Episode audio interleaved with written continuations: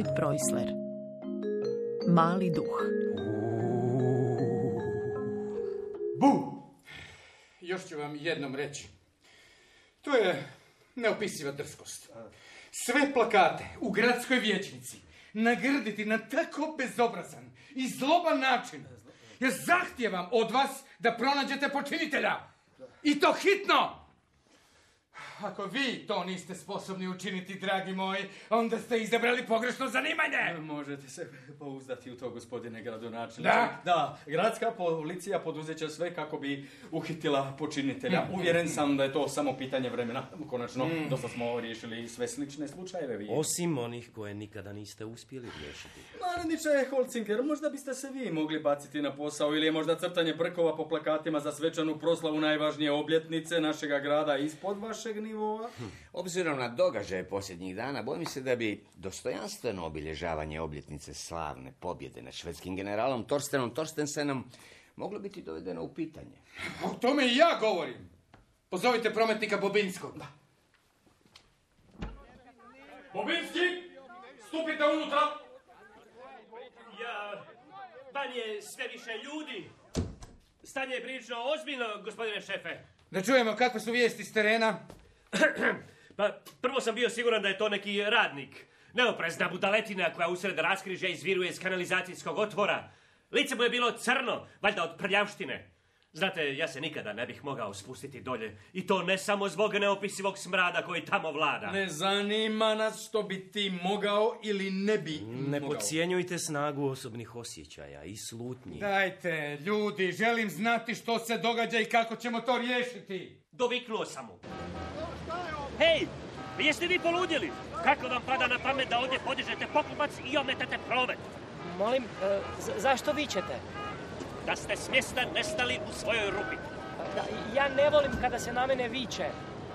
A onda se to nešto, što sam do tog trenutka mislio da je radnik iz kanalizacije, dakle to nešto crno s bijelim očima, stalo napuhivati se dok mu se glava nije napuhala poput bačve u kojoj se skuplja kišnica.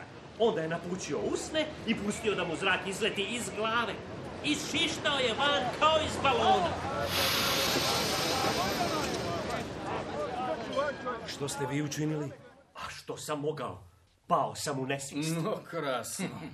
Trebalo mi je, priznajem, neko vrijeme da se oporavim od straha, ali i vozačima. Svi su bili prestravljeni. Ali tko je to bio? Niti jedan svjedok nije siguran što je vidio. Svi su zbunjeni. Neka djeca tvrde da su u Dvorskom muzeju Sovodvoru prije nekoliko dana vidjela duha. Isprva je bio bijel, a potom je postao crn i nestao je u bunaru. Vatrogasci pak tvrde da u bunaru nije bilo nikoga. Sve su pretražili, a otvor koji se dolje nalazi bio je čvrsto, zakračunat i nitko se nije mogao provući kroz željezne rešetke. Nitko izuzev možda duha. Ma, molim vas, kakav duh? Pa to su priča za malu djecu. ma. Bili su to učenici mojega razreda. Toga smo dana bili u muzeju i ja sam bio s njima. Pa, profesore Dolinski, jeste li onda i vi, kao i vaši učenici, vidjeli duha? A, nisam siguran. Nešto se dogodilo. Nastala je strka, priznajem, na svoje sam oči vidio kako netko ili nešto crno uskače u bunar. No istina je da vatrogasci poslije nisu pronašli nikakve tragove.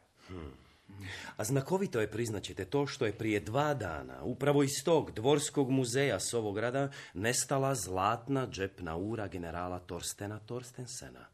Nije bilo baš nikakvih znakova provale. Stakleni ormar bio je zaključan. Nije bilo nikakvih otisaka, ali ni znakova obijanja brave.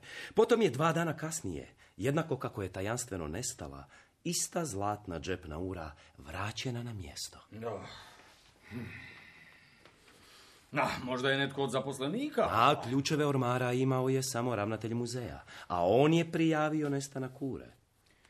Hoćete reći da je Uru ukrao duh? U utorak se pojavio među kioscima na zelenoj tržnici, a piljarice su se, vrišteći i zapomažući, razbježale na sve četiri strane svijeta. Prometnik profesor Dolinski, učenici, a od jučer i gradske piljarice, svi spominju crnog neznanca. Ali taj, Taj se ne kreće kao čovjek, ne ostavlja tragove kao čovjek. Izaziva veći strah nego bilo kakav čovjek. Vi, dragi Holcingeru, ne znate ništa bolje od ovoga. Kod vas je uvijek nešto spiritualno, onostrano, paranormalno. Ma molim vas lijepo, pa U srijedu je crni neznanac navodno ušao u zlatnog lava i po podnevnim gostima, gostioničarki i pipničaru utjerao strah u kosti. U četvrtak je tajanstveni crni lik s bijelim očima viđen u gradskoj plinari. A u dvorištu djevojačke škole prouzročio je neopisivu pomutnju među učenicama šestog razreda koje su upravo vježbale. U Sovogradskom glasniku pojavljuju se sve duži i sve ogorčeniji tekstovi kojima se vrlo oštro postavlja pitanje koliko dugo si gradska uprava još može priuštiti da skrštenih ruku gleda na ova zabrinjavajuća zbivanja. I to sve u oči proslave 325. godišnjice slavne pobjede. Pa dobro, zar ne shvaćate? Ovo je pitanje ugleda i to ne samo mojega. Netko bi s pravom mogao postaviti pitanje čemu nam zapravo služi policija? Bojim se da je problem puno teži nego što to svi mi pretpostavljamo. Moj mi osjećaj govori da su u pitanju nadprirodne pojave. Ma molim vas, pa nećemo valjda svi povjerovati u tu priču o duhu. A kad bi bilo tako... Pa smiješno, Holcingeru, potpuno smiješno. Pa takve priče možete pričati malo djeci, ali ne i meni. Ja ne vjerujem u duhove. Pazite, pazite! Oj, učinite nešto! To je taj. Ne smijemo dok ovaj taj... Pazi, vi ste uči čovjek! Držite, kreni gore! To je taj. To je to!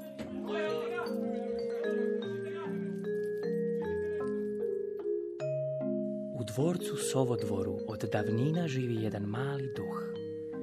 To je jedan od onih bezazlenih malih noćnih duhova koji nikome ništa ne učine nažao. Osim ako ih ne naljutiš.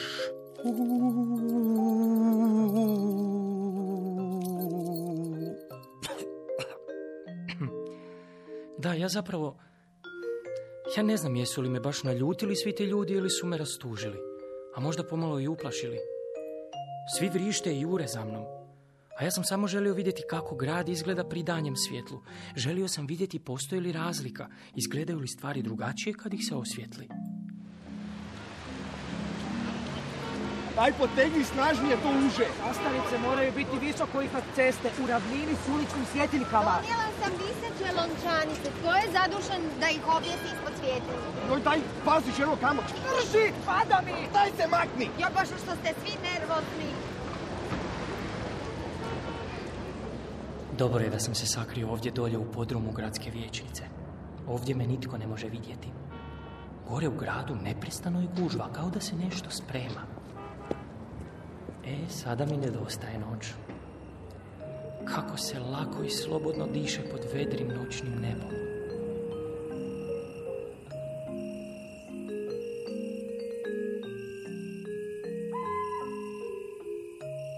Srebrnom mjesečinom obojane zidine i kruništa dvorca. Nedostaje mi slobodno poskakivanje po njima. Tju, a tek jurnjava sa šišmišima. Ja, ili igre skrivača s noćnim leptirima. pa dugi, pametni razgovori s gospodinom Čukom Hukom. On stanuje u šupljem hrastu na krajnjem rubu dvorskoga brijega, na mjestu s kojega se strme stijene spuštaju prema rijeci. Star je i jako mudar, ali je svejedno moj prijatelj. Nećemo govoriti o danjem svjetlu. Šteta. Šteta što rijeku i gradić vidim samo noću, na mjesečini, a nikada na dnevnom svijetu. Oj, već na sam spomen tih riječi bole me oči. Mislim da je mjesečina dovoljno svjetla. Svjetlije od toga uopće mi se ne sviđa. Svejedno bih želio jednom doživjeti svijet danju. Mislim da bi to bilo jako poučno za mene. I jako uzbudljivo. A kako vi, tako razborit mali duh, uopće dolazite do takvih čudnih ideja?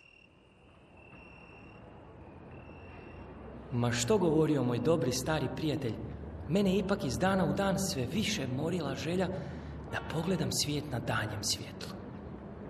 Ne vjerujem da mi se tko zna što može dogoditi, mislio sam tada. Uostalom, u slučaju nužde, Imam svežan ključeva kojima se mogu obraniti. Pa osim toga, neranjiv sam. Pa što bi mi se onda moglo dogoditi? Tako sam razmišljao posljednjih dana. A takve misli ne padaju ti na pamet bez posljedica.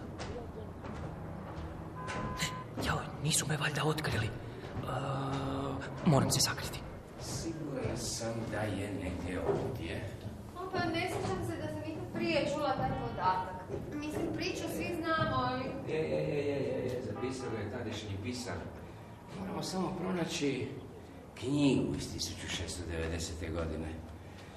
Švedski general Torsten Torstensson okružio je dvorac Solograd mnoštvo, tisućama vojnika i časnika, pješadije, topništva, konjice. Oko cijelog dvorca su, su razapeli šatore, iskopali rovovi, sagradili utvrde i danonoćno gađali dvorac, gradić, nebrojenim topovima, znate. Kakva su to strašna vremena E, bila. sve to trajalo puna četiri dana, onda posve iznenada i bez jasnog razloga, petog dana opsade u rano jutro 27. srpnja 1690. godine general Torsten Torstensson otišao je sa svom svojom vojskom. Navrat na nos su otišli i nikad se poslije više nisu vratili.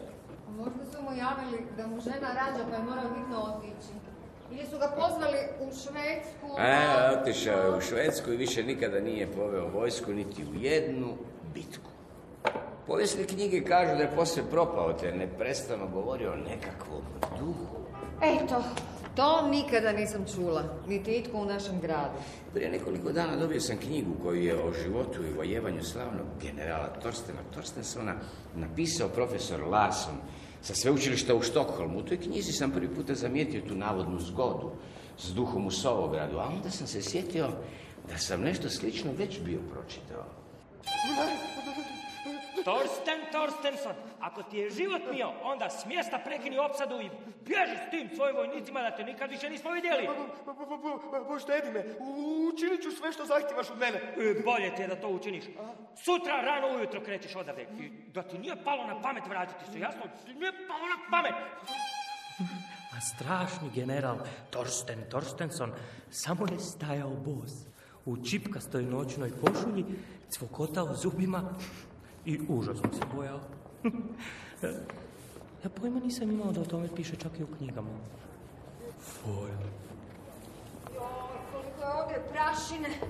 A ko će pronaći tu knjigu? Morala bi biti na polici s gradskim knjigama iz 1690. A morala bi biti kad bi postojala takva polica, ali vidite da je ovdje sve jednostavno nabacano. Prije su te knjige stajale na tavanu, a onda kada je krov prokisnuo knjige koje su preostale, donešene su ovdje u podrum.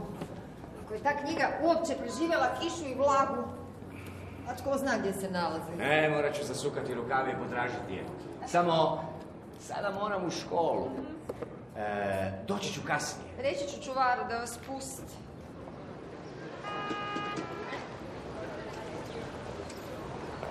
Jesu li podigli šatore? Ne znam i ne zanima me. Pukla su mi leđa od tih rovova. Uopće ne znam zašto sve mora izgledati kao onda. Gradonačelnik želi da proslava bude fantastična. Naš gradonačelnik želi da on bude fantastičan. Uvijek se šepuri na tom konju, u tom sjajnom odijelu. Ali da je taj Torstenson bio junak, a ne najobičnija kukavica. A, I neprijatelj. A, idem kući. Moja je smjena gotova. Da, a ja još moram postaviti i provjeriti sve lampione i tek onda sam gotov.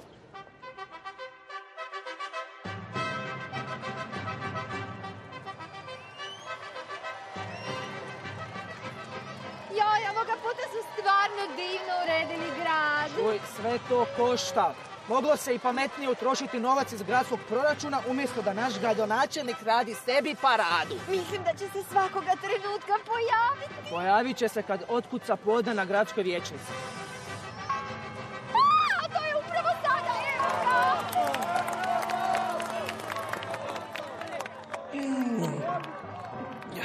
Baš sam se dobro naspavao. O, čini se da je danas osobito veselo u gradu. Koliko nogu... Mm, Ne, ne vidim ništa drugo. Evo ga, evo ga kako je zapušio. Zar ne izgleda veličanstveno u svom zelenom kaputu s crvenim zasukanim brkom i šeširom ukrašenim perim, zlatnim resama? Ne, divno, jednostavno prekrasno. On je stvarno mogao biti general. Pogledaj kako uvjerljivo djeluje. Ma pljunuti Torsten Torstenson. Torsten Torstenson se vratio.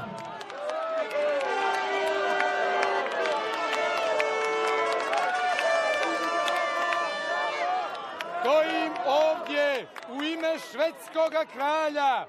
Zauzet ću grad i utvrde ove što me zbrda tako prkosno promatraju. Odluka je moja neopoziva. Oružje neka progovori. Topovi, zagrmite! Što je to? Što je to? Ma jesu li to opet šveđani? Što oni rade ovdje? Dakle, vratio se. Usuđuje se pokazati ovdje. Što si on umišlja? Misli on zaista da ću to dopustiti samo zato što je on general? E, ljuto se vara taj, taj topnički hvalisavac. Ej, Torstensone, meni se čini da si ti lud. Jesi ti zaboravio što si svečano obećao onda u onoj noći? Znaš, kad si kršeći ruke kleđao predamnom na koljenima i molio za milost. Ma, znaš što, ba, gubi se odavde! Ma komu molim, ba, ja... Ne, upamo! Držite gradonačelnika! Mislite se, to je crni neznak. Bježite, šveđani, bježite! Uhvatite ga! Ne dajte mu da pobjegne! Uhvatite ga! Bježite za svojim generalom! Pobjeda! Šveđani su pobjegli! Bježi tamo! Solograd je spašen! Pobjeda! E, sad si moj, ali ja moj si. Ovoga puta nećeš mi pobjeći. Nezahvalnik pa. Ne možeš, što radiš? Pa ne možeš mi tako gurati ruke u trbuh i u glavu. Pa Ej, čime se love duhovi? Samo malo, pa to je nepristojno.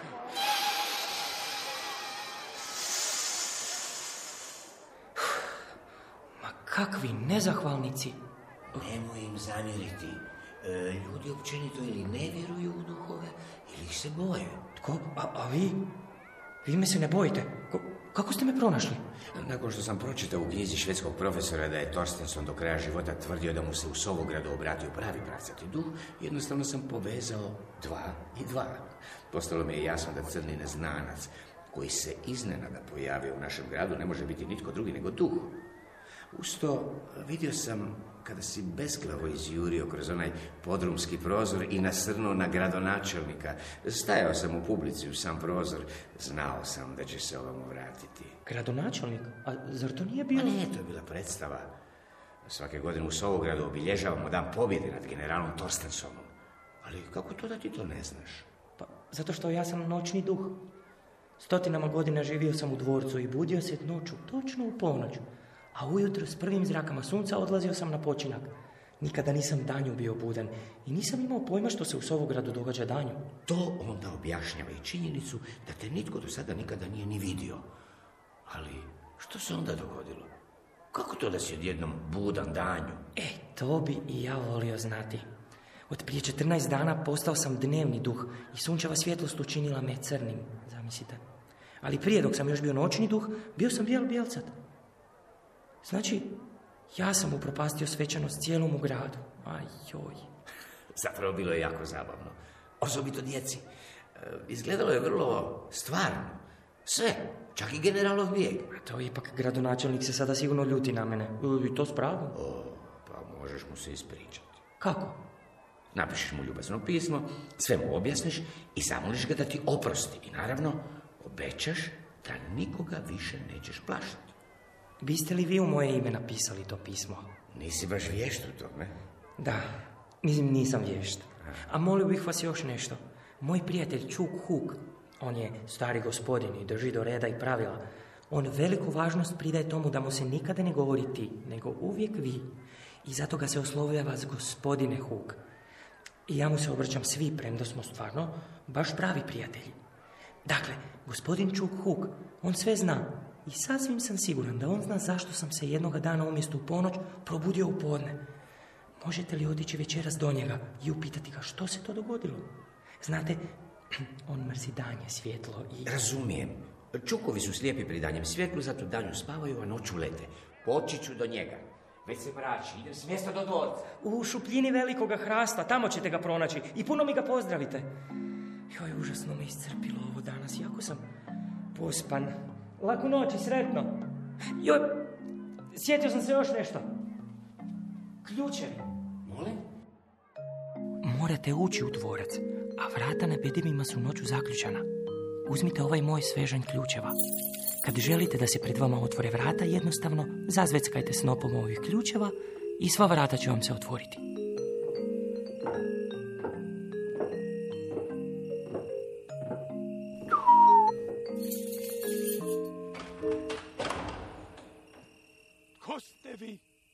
Otkuda dolazite?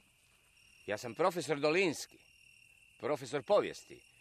Jedan vaš stari znanac poslao me k vama. Puno vas pozdravlja. A, znanac. Mali duh. Gdje je on? Što se dogodilo? E, To sam upravo ja došao pitati vas.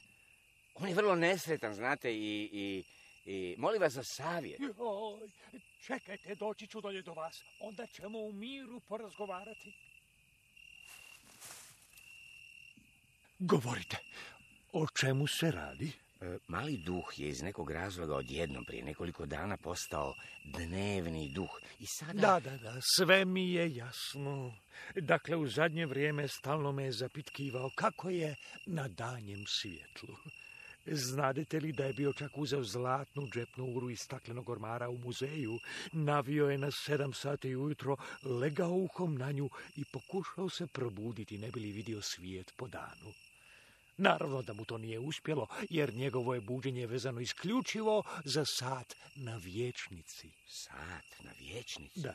Samo ga sat na vječnici može probuditi. Da, i uvijek ga je budio točno u ponoć. A sada ga budi točno u podne. E, onda pokušajte što prije saznati je li netko prije 14 dana zaustavio ili pomaknuo sat na vječnici. A ako se to dogodilo, onda se pobrinite da se pogreška ispravi. Urar, gospodin Brojkić, moj je prijatelj. On svake godine prije velike svečanosti provjerava sat na vječnici, podmazuje zupčanike, čisti velike kazaljke. Ove godine dobio vodene kozice i posao je morao prepustiti pomoćniku, premda u njega baš nema nekog velikog povjerenja. A, onda i vi i ja znamo što se dogodilo i tko je krivac. A ja znam što moram učiniti.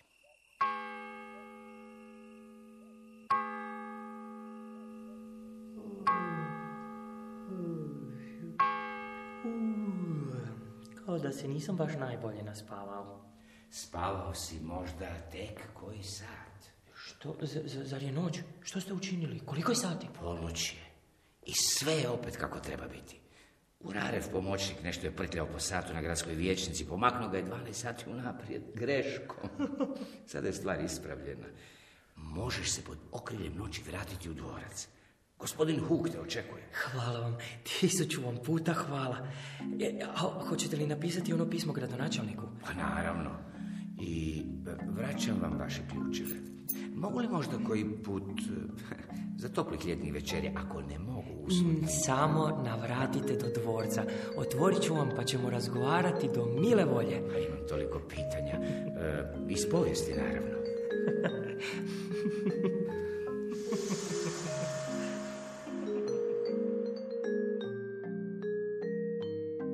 Mali duh je obasjan mjesečinom ponovno postao bijel, kristalno bijel. Bijel je od oblaka snježne prašine, lagan i prozračan kao pramen magle. Dobro je da ne ide nikamo bez tog svežnja teških ključeva, jer i najmanji dašak vjetra bio bi dovoljan da ga otpuše tko zna kamo.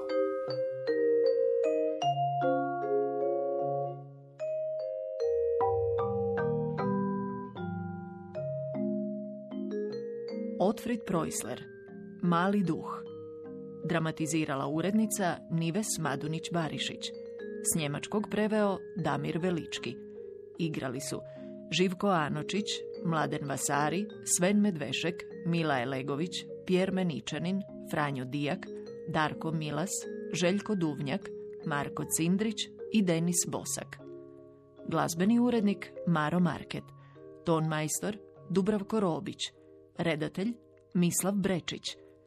Hrvatska radio televizija. Odjel drama. 2015.